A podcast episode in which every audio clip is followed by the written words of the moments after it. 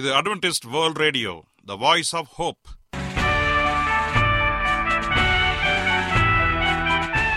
வணக்கம் அன்பான வானொலி நேயர்களே, உங்கள் அனைவரையும் கர்த்தராகிய ஆண்டவர் இயேசுவின் நாமத்திலே வாழ்த்தி எங்களது இன்றைய ஒலிபரப்பை கேட்க உங்களை அன்போடு வரவேற்கிறோம்.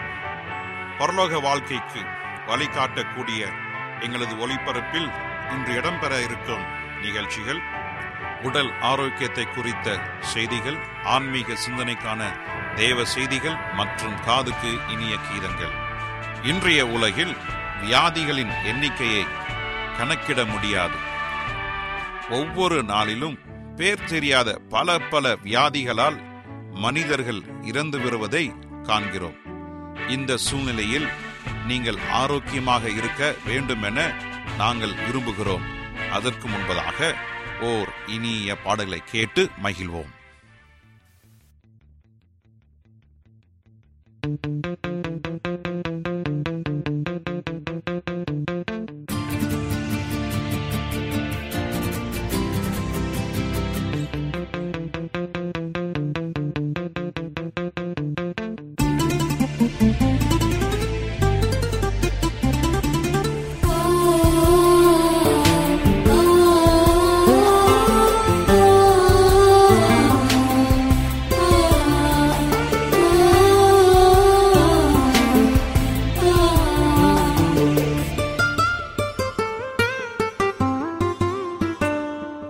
சீரகு உடைந்த பறவை போல அலைந்தேன் உலகிலே,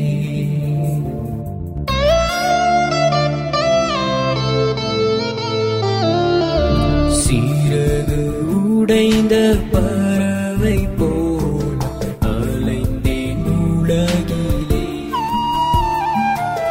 நோந்து சோர்ந்து நிம்மதி தேடி அலைந்தேனே. சீரகு உடைந்த பறவை போல அலைந்தேன் உலகிலே.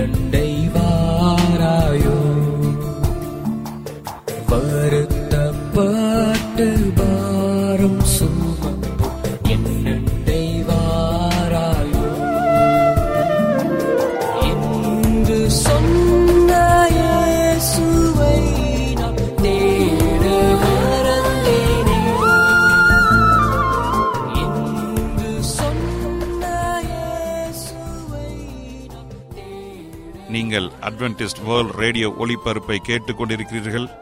எங்களுடைய முகவரி அட்வென்டிஸ்ட் வேர்ல்ட் ரேடியோ, தபால் பெட்டி எண் ஒன்று நான்கு நான்கு ஆறு, Salisbury park, market yard post, Pune நான்கு ஒன்று ஒன்று பூஜ்ஜியம் மூன்று ஏழு, மகாராஷ்டிரா, இந்தியா. எங்களுடைய இமெயில் முகவரி AWR Tamil at Gmail dot com. இப்பொழுதும் நாம் தேவ வசனத்தை தியானிக்கும் வேலைக்குள்ளாக வந்திருக்கிறோம். இன்றைய தேவ செய்தியை சகோதரர் ஜே. செல்வன் அவர்கள் வழங்க இருக்கிறார். Sermon number nine five six, Sabbath and Creation, ஓய்வு நாளும் படைப்பும். கிறிஸ்துவுக்குள் அன்பான தேவ பிள்ளைகளே, உங்கள் அனைவரையும் இந்த அட்வென்டிஸ்ட் உலக வானொலி நிகழ்ச்சியின் வாயிலாக சந்திப்பதிலே மிக்க மகிழ்ச்சி அடைகிறேன். உங்கள் அனைவரையும் ஆண்டவர் இயேசுவின் நாமத்தில் வாழ்த்துகிறேன். நேயர்களே, எங்களது அனுதின நிகழ்ச்சிகளை எங்களுடைய இணையதள பக்கத்திலும் கேட்டு மகிழலாம். எங்களுடைய இணையதள முகவரி W W W dot A W R dot O R G. அதில் தமிழ் மொழியை தேர்வு செய்து பழைய ஒலிபரப்பையும் கேட்கலாம். அதே போல உங்களிடத்தில் ஸ்மார்ட் போன் இருந்தால் எங்களுடைய வாய்ஸ் ஆஃப் ஹோப் என்ற மொபைல் ஆப்பை டவுன்லோடு செய்து எங்களுடைய அனைத்து நிகழ்ச்சிகளையும் நீங்கள் கேட்டு மகிழலாம். அதே போல வேத பாடங்களை தியானித்து படிக்க நீங்கள் விரும்பினால் எங்களுடைய ஜூம் இணையதள பக்கத்தில் இணையும்படி உங்களை அன்புடன் நாங்கள் அழைக்கின்றோம். இந்திய நேரப்படி ஒவ்வொரு நாளும் இரவு எட்டு மணிக்கு நடைபெறுகிறது. ஒவ்வொரு நாளும் ஓய்வு நாள் பள்ளி பாடத்தை தொடர்ந்து படித்து கலந்துரையாடி பல நாடுகளிலிருந்து மக்கள் ஒன்றாக இணைந்து வருகிறார்கள். ஆகவே ஜூம் செயலி மூலமாக நீங்கள் எங்களோடு கூட இணையலாம். ஆகவே ஜூம் ஆப்பை நீங்கள் உங்கள் மொபைலில் இருந்து டவுன்லோடு பண்ணிக்கலாம். நம்முடைய ஜூம் மீட்டிங் ஐடி எட்டு இரண்டு ஐந்து இரண்டு பூஜ்ஜியம் ஆறு நான்கு ஒன்பது பூஜ்ஜியம் ஒன்று. இந்த செயலியை நீங்கள் பதிவிறக்கம் செய்து இந்த நம்பரை நீங்கள் போட்டிங்கன்னா ஜூமின் வாயிலாக வேத பாடங்களை படிக்கலாம். கர்த்தர் உங்கள் அனைவரையும் ஆசீர்வதிப்பாராக. இப்பொழுது நாம் தெய்வ செய்திக்குள்ளாக கடந்து செல்வோம். கிருபையுள்ள ஆண்டவரே, இந்த நல்ல வேலைக்காக நன்றி செலுத்துகிறோம். இந்த நாளிலே ஒரு நல்ல சத்தியத்திற்காக, உம்முடைய வழிநடத்தலுக்காக நாங்கள் காத்து நிற்கிறோம். நல்ல சத்தியத்தை கொடுத்து கேட்கிற யாவருக்கும் நல்ல ஆசீர்வாதத்தையும் சமாதானத்தையும் தரும்படியாக இயேசுவின் நாமத்தில் கேட்கிறோம் நல்ல பிதாவே, ஆமேன். இந்த நாள் தியானத்திற்காக நாம் எடுத்துக்கொண்ட ஒரு வேத வசனம் ஆதியாகமம் இரண்டாம் அதிகாரம் மூன்றாவது வசனம். ஆதியாகமம் இரண்டாம் அதிகாரம் மூன்றாவது வசனம் வாசிக்கிறேன், கேளுங்கள். தேவன் தாம் சிருஷ்டித்து உண்டு பண்ணின தம்முடைய கிரியைகளை எல்லாம் முடித்த பின்பு அதிலே ஓய்ந்திருந்தபடியால் தேவன் ஏழாம் நாளை ஆசீர்வதித்து அதை பரிசுத்தப்படுத்தினார். மறுபடியும் வாசிக்கிறேன், கேளுங்கள்.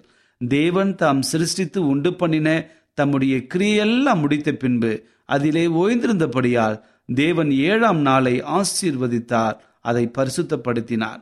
மிக அற்புதமான ஒரு வசனம். கர்த்தர் இந்த வசனத்தை ஆசீர்வதிப்பாராக. இப்பொழுது வாசிக்க கேட்ட இந்த வசனத்தை சற்று தியானிப்போம் என்று சொன்னால், ஆண்டவர் ஆதியிலே என்ன செய்தார் என்ற மிக அற்புதமான ஒரு காரியங்கள் நம்முடைய வாழ்க்கையிலே தெளிவாக புரிகிறது. ஆம், எனக்கு அன்பான இதனுடைய பிள்ளைகளே, நம்முடைய வாழ்க்கையில ஆண்டவர் எப்படிப்பட்டவர், அவர் மகத்தானவர், அவர் நம்மை ரட்சிக்கிற தேவன் என்று சொல்லி எல்லாம் படித்திருக்கிறோம். அவர் ஒரு சிருஷ்டிகர் என்பதை நீங்களும் நானும் மறந்துவிடக்கூடாது. இந்த உலகத்தை அவர் படைத்தவர் என்பதை மறந்துவிடக்கூடாது. ஏனென்று சொன்னால், இந்த கடைசி காலத்தில் வாழ்ந்து கொண்டிருக்கிற நாம் இன்னைக்கு அநேக தவறான சத்தியங்கள் நம்முடைய திருச்சபை போதர்கள் மூலமாக, திருச்சபை அங்கத்தினர் மூலமாக இன்றைக்கு சாத்தான் அவர்களை கருவியாக பயன்படுத்தி தவறான சத்தியங்களை புகுத்தி இந்த சிருஷ்டிப்பு என்பதை மங்கடித்து கொண்டிருக்கின்றான். ஏன் அப்படி சொல்கிறேன் என்று சொன்னால், இன்றைக்கு வேதம் சொல்லுகிறது தேவன் இந்த உலகத்தை படைத்தார் என்று சொல்லுகிறது. ஆனால் உலகமோ இதற்கு மாறாக குரங்கிலிருந்து மனிதன் உண்டாக்கப்பட்டான், அவன் வளர்ச்சி அடைந்தான் என்று சொல்லி பல்வேறு தவறான காரியங்களை சொல்லுகிறதை நம்மால் புரிந்து வைக்க முடிகிறது. இன்னைக்கு அநேகர் வஞ்சிக்கப்பட்டு போறார்கள். அதற்காகத்தான் ஆண்டவர் இந்த நாளிலே சிருஷ்டிப்பை குறித்து இன்னைக்கு நம்மோடு கூட பேசுகிறார். என் அன்பு சகோதரனே சகோதரியே, இந்த உலகம் இன்றைக்கு எத்தனை விஞ்ஞான அறிவியலை புகுத்தினாலும் கூட ஆண்டவர் இந்த உலகத்தை படைத்தார் என்பதை நாம் நோக்கும் பொழுது எவ்வளோ பெரிய ஒரு ஆசீர்வாதம் அல்லவா. இன்றைக்கு உலகம் சொல்லுகிறது, இந்த உலகம் தன்னைத்தானே மாற்றிக்கொண்டு பல மில்லியன் ஆண்டுகள் பில்லியன் ஆண்டுகள் என்று சொல்லி அடுக்கிக்கொண்டே போவார்கள். இவ்வளவு பில்லியன் இவ்வளவு மில்லியன் நாட்கள் ஆன ஆண்டுகள் ஆனதாக இன்றைக்கு வல்லுநர்கள் கணிக்கிறார்கள். ஆனால் நம்முடைய ஆண்டவர் இவை எல்லாவற்றையும் ஒரே நாளில் ஒரு ஒரு நாளில் ஒரு ஒரு காரியத்தை உண்டாக்கினாரே.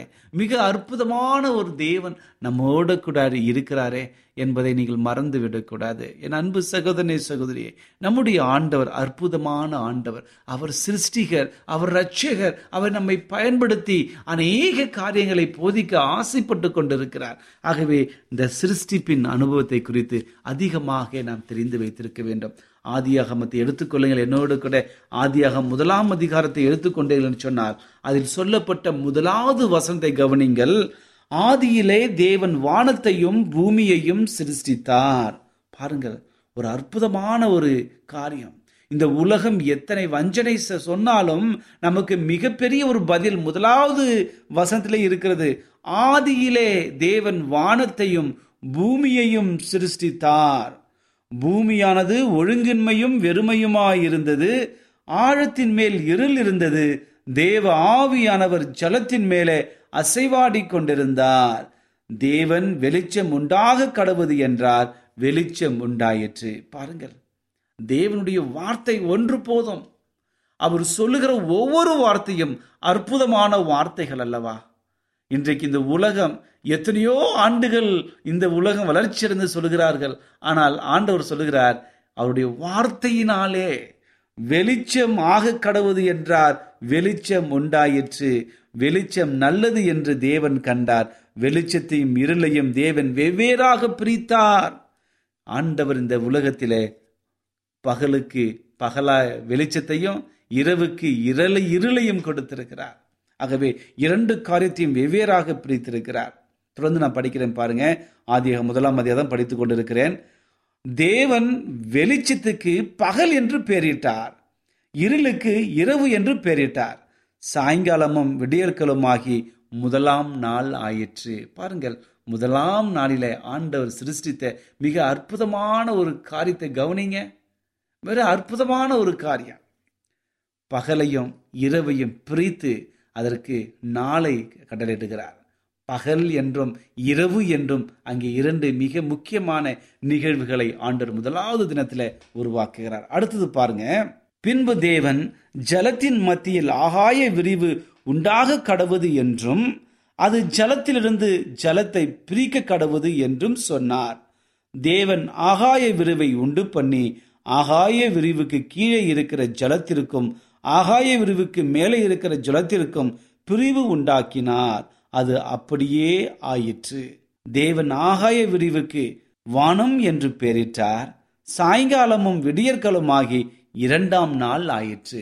இந்த இரண்டாம் நாளிலே ஆண்டவர் செய்த மிக அற்புதமான ஒரு காரியம், ஜலத்தை இரண்டாக பிரிக்கிறார். ஒன்று ஆகாயத்திற்கு மேலாக இருக்கிற ஒரு ஜலமாகவும் ஆகாயத்திற்கு கீழே இருக்கிற ஜலத்தையும் பிரித்து அந்த ஆகாய விரிவுக்கு அவர் வானம் என்று பெயரிட்டார். அடுத்த ஒரு காரியத்தை பாருங்க.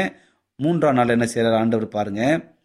பின்பு தேவன் வானத்தின் கீழே இருக்கிற ஜலம் ஒரு இடத்தில் சேரவும் வெட்டாந்தரை காணப்படவும் கடவுது என்றார். அது அப்படியே ஆயிற்று. வானத்தின் கீழே இருக்கிற ஜலத்தில் எல்லாம் ஒரு இடத்துல சேரணும், வெட்டாந்தரை காணப்பட வேண்டும் என்று ஆண்டவர் சொன்னார். அது அப்படியே ஆயிற்று என்று வேதாகமும் நமக்கு தெளிவாக சொல்லுகிறது. தேவன் வெட்டாந்தரைக்கு பூமி என்றும் சேர்ந்த ஜலத்திற்கு சமுத்திரம் என்று பெயரிட்டார். அது நல்லது என்று கண்டார். பாருங்கள், அவர் படைக்கும் பொழுது மிக அற்புதமான நிகழ்வை கவனிங்க. அவர் அந்த ஜலத்தை எல்லாம் பிரித்த பிறகு அந்த ஜலமெல்லாம் ஒரு இடத்திற்கும் அங்கே பூமி வெட்டாந்தரை வர வேண்டும் என்பதற்காக அந்த வெட்டாந்தரைக்கு பூமி என்றும் அங்கே பெயரிடுகிறார். அந்த ஜலத்திற்கு அங்கே பார்ப்போம்போது சமுத்திரம் என்று ஆண்டவர் பெயரை இடுகிறார். அப்பொழுது தேவன் பூமியானது புல்லையும் விதையை பிறப்பிக்கும் பூண்டுகளையும் பூமியின் மேல் தங்கள் தங்கள் விதையை உடைய கனிகளையும் தங்கள் தங்கள் ஜாதியின்படியே கொடுக்கும் கனிவிருட்சங்களையும் முளைப்பிக்க கடவுது என்றார். அது அப்படியே ஆயிற்று.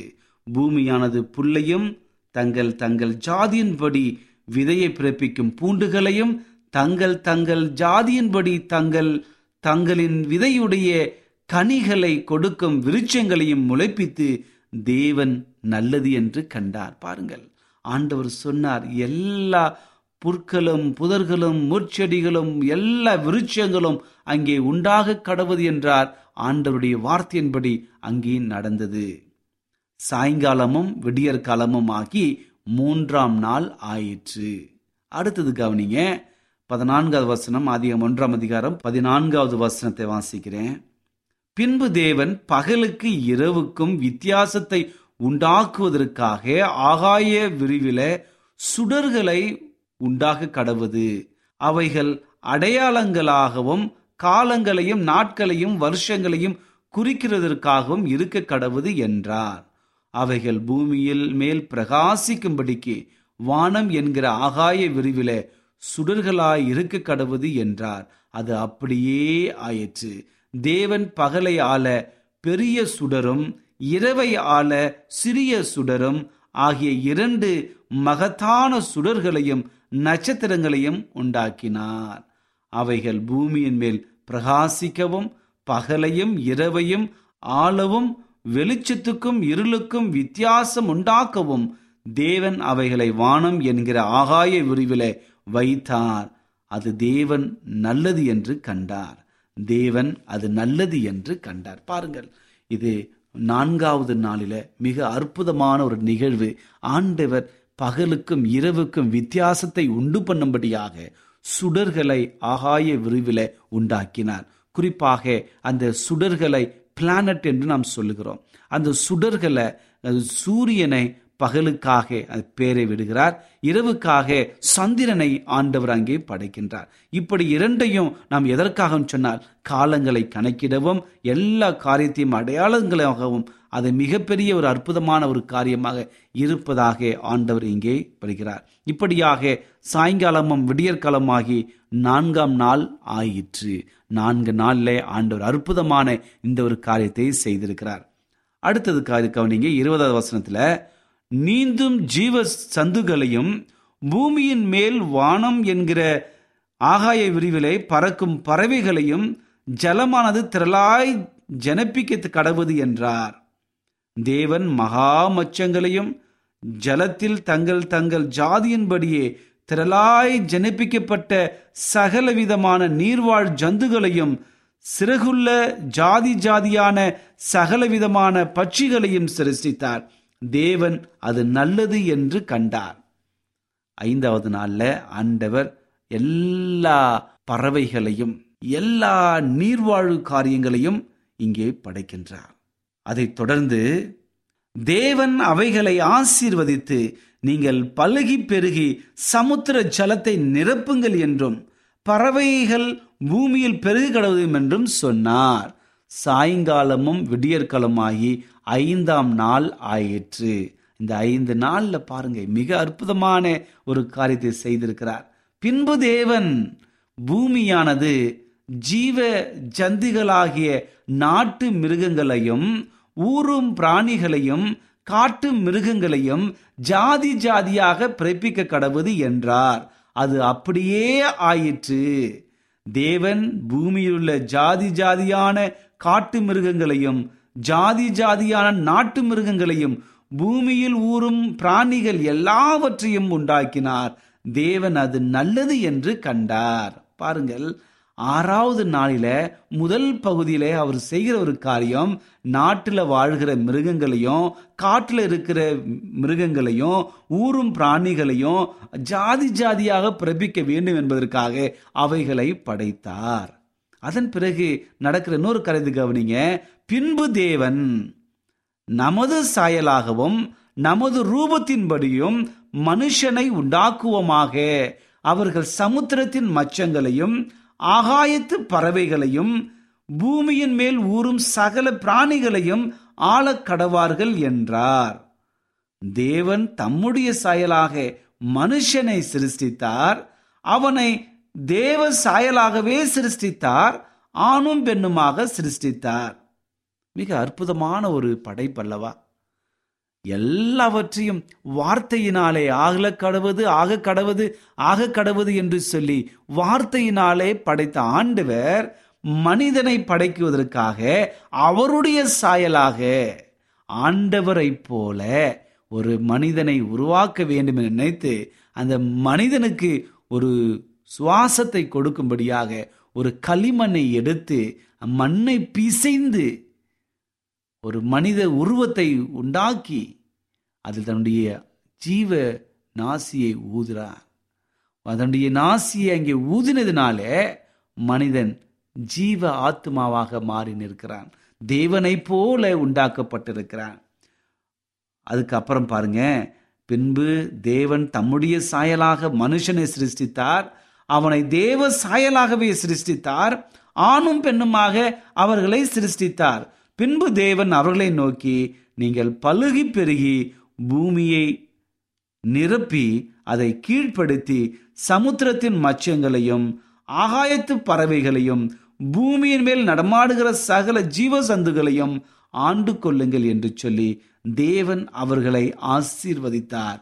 பாருங்கள், தேவன் ஆசீர்வதித்த காரியங்கள், படைப்பை ஆண்டவர் உண்டு பண்ண ஒவ்வொரு சிருஷ்டிப்பையும் ஆண்டவர் ஆசீர்வதிக்கிறார். விசேஷ விதமாக ஆதாமையும் ஏவாளையும், அந்த ஆதி மனிதர்களை ஆண்டவர் ஆசீர்வதிக்கிறார்.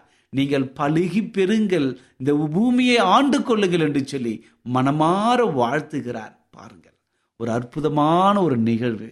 இதை முடித்த பிறகு அவர் செய்கிற ஒரு மிக முக்கியமான ஒரு காரியம் என்னவென்று சொன்னால், மனிதனை படைத்துவிட்டு அங்கே தேவன் ஓய்ந்திருக்கிற ஒரு நிலைக்கு வருகிறார். இரண்டாவது அதிகாரத்திற்கு வருவோம். பாருங்கள், இவ்விதமாக வானமும் பூமியும் அவைகளின் சர்வ சேனைகளும் உண்டாக்கப்பட்டு தீர்ந்தன. தேவன் தாம் செய்த தம்முடைய கிரியையெல்லாம் ஏழாம் நாளிலே நிறைவேற்றி தாம் உண்டாக்கின தம்முடைய கிரியையெல்லாம் முடித்த பின்பு ஏழாம் நாளிலே ஓய்ந்திருந்தார். தேவன் தாம் சிருஷ்டித்து உண்டு பண்ணின தம்முடைய கிரியையெல்லாம் முடித்த பின்பு அதிலே ஓய்ந்திருந்தபடியால் தேவன் ஏழாம் நாளை ஆசீர்வதித்து அதை பரிசுத்தப்படுத்தினார். ஒரு அற்புதமான ஒரு அற்புதமான ஒரு காரியம். கிறிஸ்துக்கள் அன்பான தேவனுடைய பிள்ளைகளை, இங்கு ஓய்வு நாளை குறித்து மிக அற்புதமாக பார்க்கிறோம். தேவன் இந்த சிருஷ்டிப்பை எல்லாம் முடித்த பிறகு ஏழாம் நாளிலே ஓய்ந்திருந்ததாக வேதாகமம் கூறுகிறது. அந்த ஏழாம் நாளிலே தேவன் ஓய்ந்திருந்தார், அதை பரிசுத்தப்படுத்தினார் என்ற மிக முக்கியமான ஒரு காரியம். தேவன் ஓய்ந்திருந்தார், அதை ஆசீர்வதித்தார், அதை பரிசுத்தப்படுத்தினார் என்ற மூன்று மிக முக்கியமான காரியங்களை நம்முடைய வாழ்க்கையில நாம் கற்றுக்கொள்ள வேண்டும் என்பதற்காகத்தான் ஆண்டவர் மிகப்பெரிய ஒரு நிகழ்வாக இந்த இது ஏற்படுத்தி அவர் ஓய்ந்திருந்து நமக்கு ஒரு முன் உதாரணத்தை காண்பித்திருக்கிறார். இந்த ஓய்வு நாள் ஒரு நம்முடைய வாழ்க்கையில எப்படி இருக்கிறது என்பதை யோசிக்கும்படியாக செய்கிறது. ஆதியிலே தேவன் இந்த உலகத்தை படைக்கும் பொழுது ஓய்வு நாளை படைத்திருக்கிறார். அதன் பிற்பாடு தேவனுடைய தாசர்களாக ஆதாமும் ஏவாளும் அவருடைய பிள்ளைகளாக ஓய்வு நாளை கடைபிடித்தார்கள். அவர்கள் ஏதேனை விட்டு விரட்டப்பட்ட பிறகு அங்கே ஓய்வு நாளை குறித்து அதிகமாக அங்கே சொல்லிக் கொடுக்கிறார். அதன் பிறகு மக்கள் வனாந்திரத்திலே கடந்து வரும் பொழுது ஓய்வு நாளை குறித்து ஞாபகப்படுத்துகிறார். இதை தொடர்ந்து காலம் காலமாக இந்த ஓய்வு நாளுடைய அனுபவங்களை நாம் பெற்றிருக்க வேண்டும். ஓய்வு நாளை பரிசுத்தமாக ஆசரிக்க வேண்டும், படைப்புகளை நினைவு கூற வேண்டும், தேவன் செய்ததை நாமும் செய்ய வேண்டும் என்பதற்காகத்தான் ஓய்வு நாள் கொடுக்கப்பட்டிருக்கிறது. ஆண்டவர் இந்த உலகத்தில் வாழ்ந்த பொழுது ஓய்வு நாளை கடைபிடித்தார், அதன்படி ஆசரித்தார். அவருடைய தாசர்களாக சீஷர்களாக இருந்தவர்களும் ஓய்வு நாளை ஆசரித்தார்கள். அதன் பிற்பாடு கடைசி காலத்தில் வாழ்ந்து கொண்டிருக்கிற நாமும் ஓய்வு நாளை ஆசரிக்க வேண்டும், பரிசுத்தமாக அதை அனுசரிக்க வேண்டும் என்று சொல்லி ஒரு மிகப்பெரிய வசனங்கள் நமக்கு உணர்த்துகிறது. அதை தொடர்ந்து பரலோகத்திற்கு போவோம் என்று சொன்னால் அந்த புதிய வானத்திலும் புதிய பூமியிலும் நாம் ஓய்வு நாளை ஆசரிப்போம் என்று சொல்லி வேதவசனம் தெளிவாக சொல்லுகிறது. என் அன்பு சகோதரனே, சகோதரியே, ஓய்வு நாள் படைப்பை குறித்து படிக்கும் பொழுது ஓய்வு நாள் படைப்பின் பொழுது ஆண்டவரால் உருவாக்கப்பட்டது. ஓய்வு நாளை ஆண்டவர் சிருஷ்டித்தார். அந்த ஓய்வு நாளில் அவர் ஓய்ந்திருந்து அதை பரிசுத்தப்படுத்தினார், அதை ஆசீர்வதித்தார் என்பதை நாம் பார்க்கும் பொழுது மிகப்பெரிய ஒரு ஆசீர்வாதம் இருக்கிறது. அவருடைய ஆசீர்வாதத்தை பெற்றுக்கொள்ள நம்முடைய வாழ்க்கையிலே ஓய்வு நாளை நேர்த்தியாக நாம் கடைபிடிக்க வேண்டும். என் அன்பு சகோதரனே, சகோதரியே, உங்கள் வாழ்க்கையில ஓய்வு நாளை குறித்து இன்னும் அதிகமாக தெரிந்து கொள்ள ஆசைப்பட்டீர்கள் என்று சொன்னால் எங்களோடு தொடர்பு கொள்ளுங்கள். உங்களுக்காக அநேக விளக்கங்களை கொடுக்க நாங்கள் காத்து கொண்டிருக்கிறோம். இந்த செய்தி உங்களுக்கு பிடித்திருந்தால் உங்களுடைய சாட்சிகளை எங்களோடு பகிர்ந்து கொள்ளுங்கள். கர்த்தர் நம் யாவரையும் ஆசீர்வதிப்பாராக. இப்பொழுது நான் உங்களுக்காக ஜெபிக்கப் போகிறேன். விசுவாசத்தோடு கண்களை மூடி, முடிந்தால் முழங்கால் படியிட்டு என்னோடு ஜெபம் செய்யுங்கள். ஆண்டவர் பெரிய காரியங்களை செய்ய போகிறார். ஜெபிப்போமா? கிருபையுள்ள நல்ல ஆண்டவரே, இந்த நல்ல வேலைக்காக நன்றி செலுத்துகிறோம். இந்த நாளிலே உம்முடைய வார்த்தைகளை குறித்து நல்ல ஒரு சத்தியங்களை படித்தோம். படித்த ஒவ்வொரு கருத்தையும் எங்களுடைய வாழ்க்கையில அபியாசிக்க வழிநடத்தும்படியாக ஜெபிக்கிறேன். ஆண்டவரே, ஓய்வு நாளை நீர் சிருஷ்டித்தீர், அதை நீர் ஆசீர்வதித்தீர், அதை நீர் பரிசுத்தப்படுத்தினீர் என்ற மிக அற்புதமான காரியங்களை படித்தோம். நீர் எப்படி ஓய்ந்திருந்தீரோ அதே போல நாங்களும் ஓய்ந்திருந்து உம்முடைய பரிசுத்தமான ஆசீர்வாதத்தை நாங்கள் பெற்றுக்கொள்ள வழிநடத்தும்படியாக ஜெபிக்கிறேன். இந்த உலகத்தில் அநேகர் தவறான சத்தியங்களை புகுத்தி கொண்டிருக்கிறார்கள். ஆனால் நாங்கள் உம்முடைய பிள்ளைகளாக ஓய்வு நாளை சரியான விதத்தில் கண்டு கொண்டு சரியான விதத்தில் ஆசரித்து உம்முடைய பரிசுத்தமான ஆசீர்வாதத்தை பெற்றுக்கொள்ள வழிநடத்தும்படியாக ஜெபிக்கிறேன். இந்த செய்தியை கேட்டுக்கொண்டிருக்கிற என் அன்பு சகோதரனையும் சகோதரியையும் ஆசீர்வதிங்க. ஒருவேளை அவருடைய வாழ்க்கையில ஏதாவது தேவைகள், ஏதாவது சஞ்சலங்கள், ஏதாவது போராட்டம் இருந்தால் எல்லாவற்றையும் விடுவித்து ஒரு விடுதலை கொடுத்து சந்தோஷத்தை கொடுத்து அவர்களை அரவணைக்கும்படியாக ஜெபிக்கிறேன். என் ஆண்டவர் எனக்கு விடுதலை கொடுத்தார் என்று சொல்லி அநேக சாட்சிகளை கேட்டு உம்முடைய நாமத்தை மகிமைப்படுத்த எங்களை வழிநடத்தும்படியாய் இயேசுவின் நாமத்தில் கேட்கிறோம் நல்ல பிதாவே. என்ன நேயர்களே, இன்றைய தேவ செய்தி உங்களுக்கு ஆசீர்வாதமாக இருந்திருக்கும் என்று நாங்கள் கர்த்தருக்குள் நம்புகிறோம். எங்களுடைய இன்றைய ஒளிபரப்பின் மூலமாக நீங்கள் கேட்டு பயனடைந்த நன்மைகளையும் சாட்சிகளையும் எங்களுடைய நிகழ்ச்சியை குறித்த உங்களுடைய கருத்துகளையும் விமர்சனங்களையும் எங்களுக்கு எழுதி அனுப்புமாறு உங்களை அன்புடன் வேண்டிக் கொள்கிறோம். எங்களுடைய முகவரி அட்வென்டிஸ்ட் வேர்ல்ட் ரேடியோ, தபால் பெட்டி எண் ஒன்று நான்கு நான்கு ஆறு, Salisbury park, market yard post, Pune நான்கு ஒன்று ஒன்று பூஜ்ஜியம் மூன்று ஏழு, மகாராஷ்டிரா, இந்தியா. எங்களுடைய இமெயில் முகவரி AWR Tamil at Gmail dot com. இத்துடன் எங்களது இன்றைய ஒளிபரப்பு நிறைவு பெறுகிறது. மீண்டும் நாளைய தினம் இதே அலைவரிசையில் அரை மணி நேரம் முன்னதாக சந்திப்போம். கர்த்தர் தாமே உங்கள் அனைவரையும் ஆசீர்வதிப்பாராக. உங்களிடமிருந்து விடை பெறுவது ஆர். விக்டர் செல்வன்.